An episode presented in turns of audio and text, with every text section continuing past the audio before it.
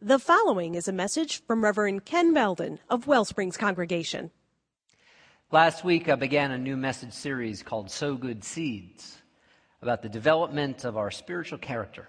That this is the heart and the hope of this progressive spiritual tradition of which we are a part. Now, I ended the message by talking about three words that begin with C that are often used to describe the development of our innate capacity to grow spiritually and to flourish. The first is comprehension. Comprehension, which is limited in that many of us know many things. It does not mean necessarily that we will flourish and grow. The second is construction. The idea that we build our spiritual character much as the same way an architect in a construction company might raise a building up into the skies.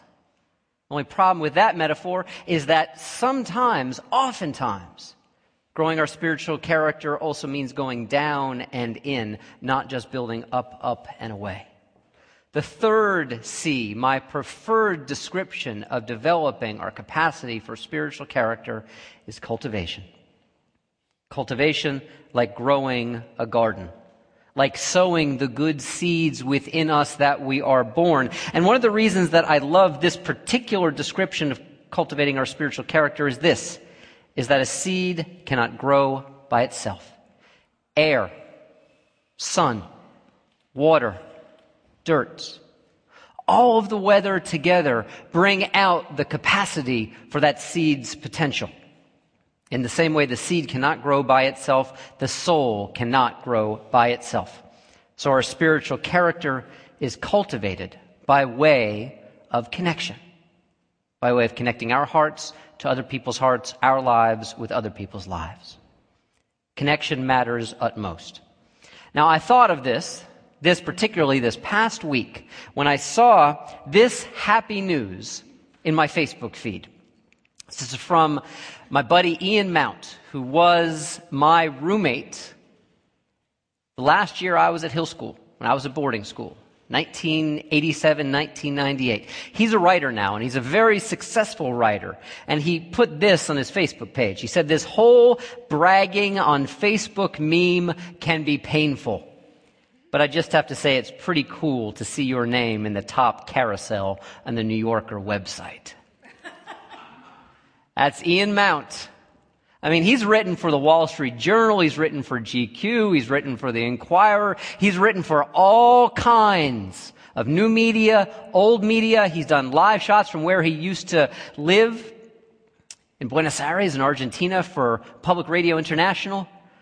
But the New Yorker people, this is the grail if you're a writer. This is the holy of holies. And so I'm happy for him. And at the same time, he was right. This whole bragging on Facebook meme can be painful. I was aware of this particularly this past week when I read these words with the title, Facebook and the Rise of Competitive Parenting.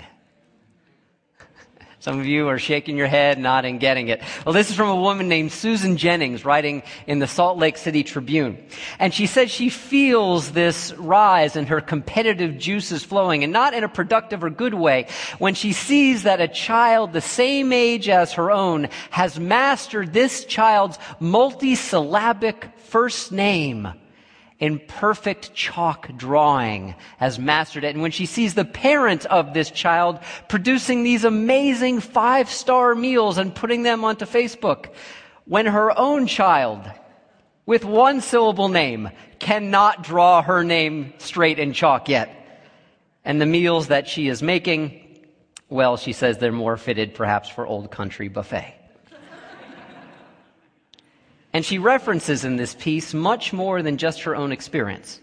In fact, there are several studies that say this that the more time we spend on social media, on things like Facebook, taking a look at other people's lives, the less good or less positive we are likely to feel about our own.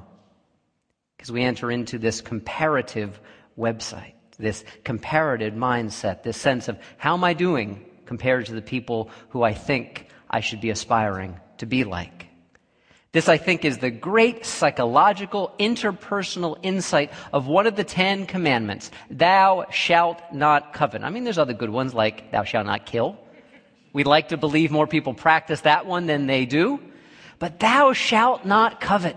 The psychological insight, the emotional, interpersonal insight, knowing that we are social creatures. It's really wise. Because we can read that every moment that we are envying someone else's life is a moment that we are diminishing our own life. Now, I love social media. I am on social media a lot. Some of you know this. I have a chance to get in touch with my comparative mindset. I don't do it with parents. I'm not a parent. I do it with other ministers. I love social media, and we at Wellsprings use social media in really beneficial ways. We're three days into our seventh year of doing 30 days of gratitude practice together. We had like over 600 page views the last couple days. Folks are really tuning into this. It's a great practice. Not too late to start, just the third day in. But the point is, in this hyper connected world, the ways that we interact with each other may leave us feeling even more disconnected, when in fact what we're looking for is profound connection. I got an amazing reminder on the, the power, the elemental power of our capacity, our need, our drive to have to touch other people, to connect to other people in meaningful ways. I got it from a most unlikely source last weekend. Let me give you a little background here. This is my buddy Rob who is married to one of my best friends from college, Melissa. I did their wedding in September of 2002. My favorite people walking the earth. Rob is some high up muckety muck in the World Bank. That's, that's, a, that's the technical description. High up muckety muck in the World Bank in Washington, D.C. He is one of the few people I know who actually still has to wear a suit to the office every day. He's got his PhD in political economy. He's a bright guy. And so when he mentioned to me what one of their core practices are in the World Bank, I was shocked. It's this hugging point. Rob first became aware of this at one of those think innovation, creative, visionary conferences, you know, where like with the president hangs out with the president of Google. And the president of Google lets the president know that the president of Google is actually much more powerful than the president of the United States. But it's one of those kind of conferences. And at this Think Big, this visionary conference of all these incredibly creative people, one of the questions was, how do we bring out the best in our people and people themselves so they're most creative and can work together most beneficially and they can flourish? And this is one of the ideas they came up with. The hugging point. Because you know what happens at the hugging point in button down, tied up Washington DC World Bank office? This is what happens. If you stop at the hugging point, in the World Bank office or in any office that has a hugging point, you stand there until someone comes by and gives you a hug. That's what it's about. That's what a hugging point is. I need a hug. People at the World Bank need a hug. I imagine people at your workplace, people in your home need a hug. Last week I mentioned in this first of the series, Sow Good Seeds, that it's not going to be a new idea, a new theology, a new belief that saves us from our cruelty, our malice, our indifference, our ability, sadly, to cause each other harm. A new idea, a new belief won't save us. The hugging point demonstrates it's not a new idea or a new belief, just a creative commitment to one of the first instincts we have, one of the most elemental parts of who we are. Hold me. to develop from this place, this need to touch and to be touched, and to develop what is already ours and to sow the seeds of character. And by the way, the hugging point, this has a lot of research that's gone into it. There is a TED Talk. I think some of you might know the TED Talks, these amazing 15, 20 minute pieces you can find online. They're about technology, education, design. Well, there's one of these by a guy named Paul Zak. Paul Zak is what he calls himself a neuroeconomist. He takes a look at what goes on in the brain when people make a decision to purchase something or engage in a market. Now, Paul Zak is really interesting how, on how markets can operate in a healthy fashion. He identifies this with empathy, with trust, with compassion, with connection. And so he identifies as someone who studies the neurology of how we make our decisions. He's identified with what he calls the miracle molecule the bonding molecule, oxytocin. Any of you know what oxytocin is? Actually, I see you're holding hands right now, so you're making a little oxytocin connection. Oxytocin is particularly valuable to newborns. It's one of the reasons maybe when you've read those studies about uh, children who were born but orphaned after World War II, and they had all their physical needs taken care of and yet didn't have someone to hold, to comfort, to swallow them, that many of these children were not able to thrive or survive. Oxytocin, that bonding molecule that needs honoring within us, that maybe is the original seed of all the flourishing of character that will come later. And so Paul Zak, the neuroeconomist, recommends this. You need, we need eight hugs a day. Minimum. Eight hugs a day minimum. And not just bro hug. a hug. We need eight hugs a day minimum to help us flourish to help us engage that capacity for empathy, trust, connection, compassion, all the things of our character, personally and interpersonally, that help us flourish. And this is not just about connecting with the people that we know well already. Take a look at the front of your order of service, if you would. Take a look at the picture on there. It's there very intentionally. It's from a series, an art series called simply Touching Strangers.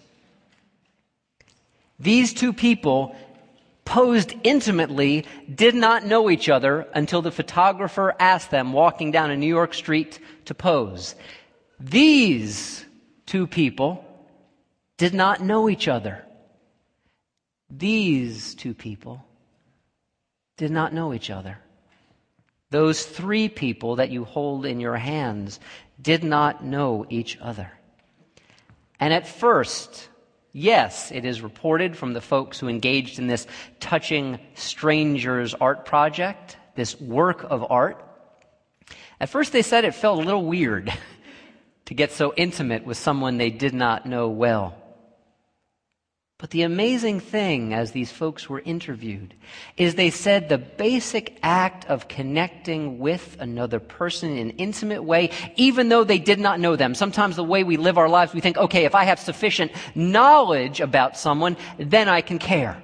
But what happens if it works the other way around? What happens if the connection comes first and then we open to each other and learn about each other?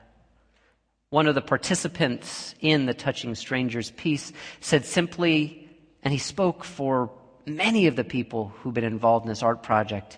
He said, I don't, I don't know how, but I came to care about her. This stranger he was touching.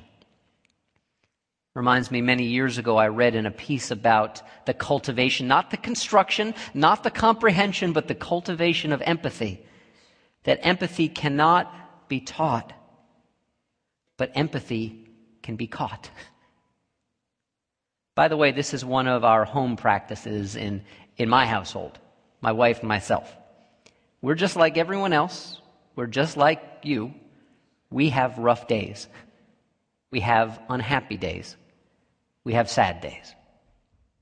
And so sometimes my wife will come through the door and I can see on her face that this was not a happy day. And so I will say, Does someone need some oxytocin? except, I don't know, we want to make it a little bit more childlike, maybe because we don't have kids of our own.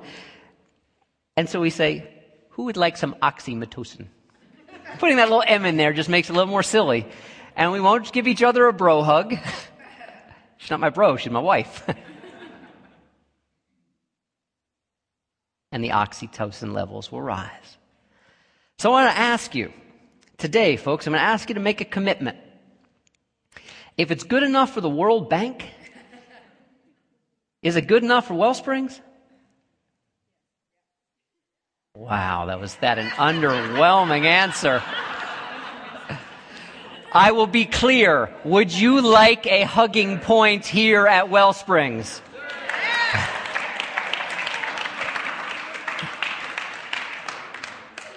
then a hugging point you shall have.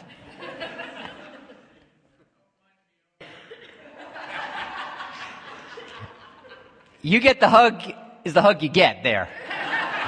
If you want someone to hug you, go and ask them. But when you stand at the hugging point, eventually someone will pass you by and they'll know you want a hug and hopefully they'll give it to you. We can get so lost in our thoughts. We can get so lost in our ideas of life. We can get so lost in our desire. Are we good enough? Are we smart enough? Are we strong enough? that we can miss the vital connections that are just here already and make for the composition and the cultivation of really life changing community possible in the first place. The cultivation of our character is not really about learning anything new. If anything, it might be about unlearning our conditioning. Many of us have this conditioning for all the right reasons. We've been hurt, we've been disappointed, we've hurt others, our hearts have been broken. And so maybe learning to trust through the simplicity of something like a hug will get us to unlearn some of that conditioning that armors our hearts and separates us each one from the other. A friend of mine got a really powerful message of this years ago. He was in seminary. He was a real bright guy, buddy of mine from Yale Divinity School, who went on to get his PhD in early Christian origins and himself was becoming an Episcopal priest. And he was, at that point in his life, engaged with the spiritual director, who's like a psychologist, but really just focuses on your spiritual life and doesn't seek to kind of answer the big question, like Good Will Hunting. Love that movie. But there's a moment in which, aha, they know why he's so screwed up. Spiritual direction isn't like that. Spiritual direction is an encouragement to go deeper into our lives. And my friend was really struggling with his call, asking that question of his spiritual director What does God want me to do? To be an academic, to be a priest, to follow my call elsewhere? What does God want me to do? What does God want from me? And his spiritual director just stopped for a moment and said, What if God just wants to give you a hug? And my friend was totally disarmed. We can walk around armed to the teeth with our defenses and our wanting mind and our comparisons. Am I good enough? Am I smart enough? And yes, as that old SNL character said, you know, then will people like me? See, that's a losing battle for many of us when we engage in that comparison because we can only find someone we think is doing it better. But what if the very heart of the nature of the universe is this? The desire to hold us close, the desire to embrace us. And not just that, because I believe in a relational understanding of God and divinity, but wants us to hug back. wants us to embrace and be embraced. Talk about not original sin, but original blessing. What if all this pressure we put upon ourselves to create connections, to create the right conditions in which life can flourish, what if all we really need to do in the first place is just recall the connections that we already are and that we already have? We don't need perfection for this. We just need the willingness to show up, to be a part of a community of character, and to begin to make real in here the kind of character that we hope to carry with us in the walls beyond this place. Because we might say, with justification, that yes, if I cultivate compassion, yes, if I cultivate my character, then I am just a sucker waiting to be taken advantage of. I think that's a misunderstanding because kindness is not niceness and compassion is not weakness. But still, it's a legitimate fear for many of us. Maybe we'll be taken advantage of. And for that, I might just give you this image How to change the world. Whole bunch of angry people over here in this first panel, skull and crossbones, rah, rah, rah, rah, rah, rah, rah. And one person standing over here, oxytocin, a little heart, rah, rah, rah, rah. Oxytocin? Oxytocin. Rah, rah, whoop. But a couple of people are starting to come over, starting to come over, starting to come over. Oxytocin. Connection. You want a hug? Starting to walk away from that angry, embittered, comparing, contrasting way of being. Notice they're all holding hands in this bottom panel. Ah, the oxytocin is flowing deep in these folks. And the person left over there, oxytocin? That's how we can change the world and raise the bar for all of us and know that we are wired to connect and for compassion. Another friend of mine from high school wrote in my yearbook he was from Colombia. And he wrote in Spanish because he said he wanted me to get better at my translating skills. and so, roughly in my head, what he wrote is this a saying from his native country that human beings are not like mountains, solid and on their own. Human beings are warm and fluid and our strength lies in our ability to connect.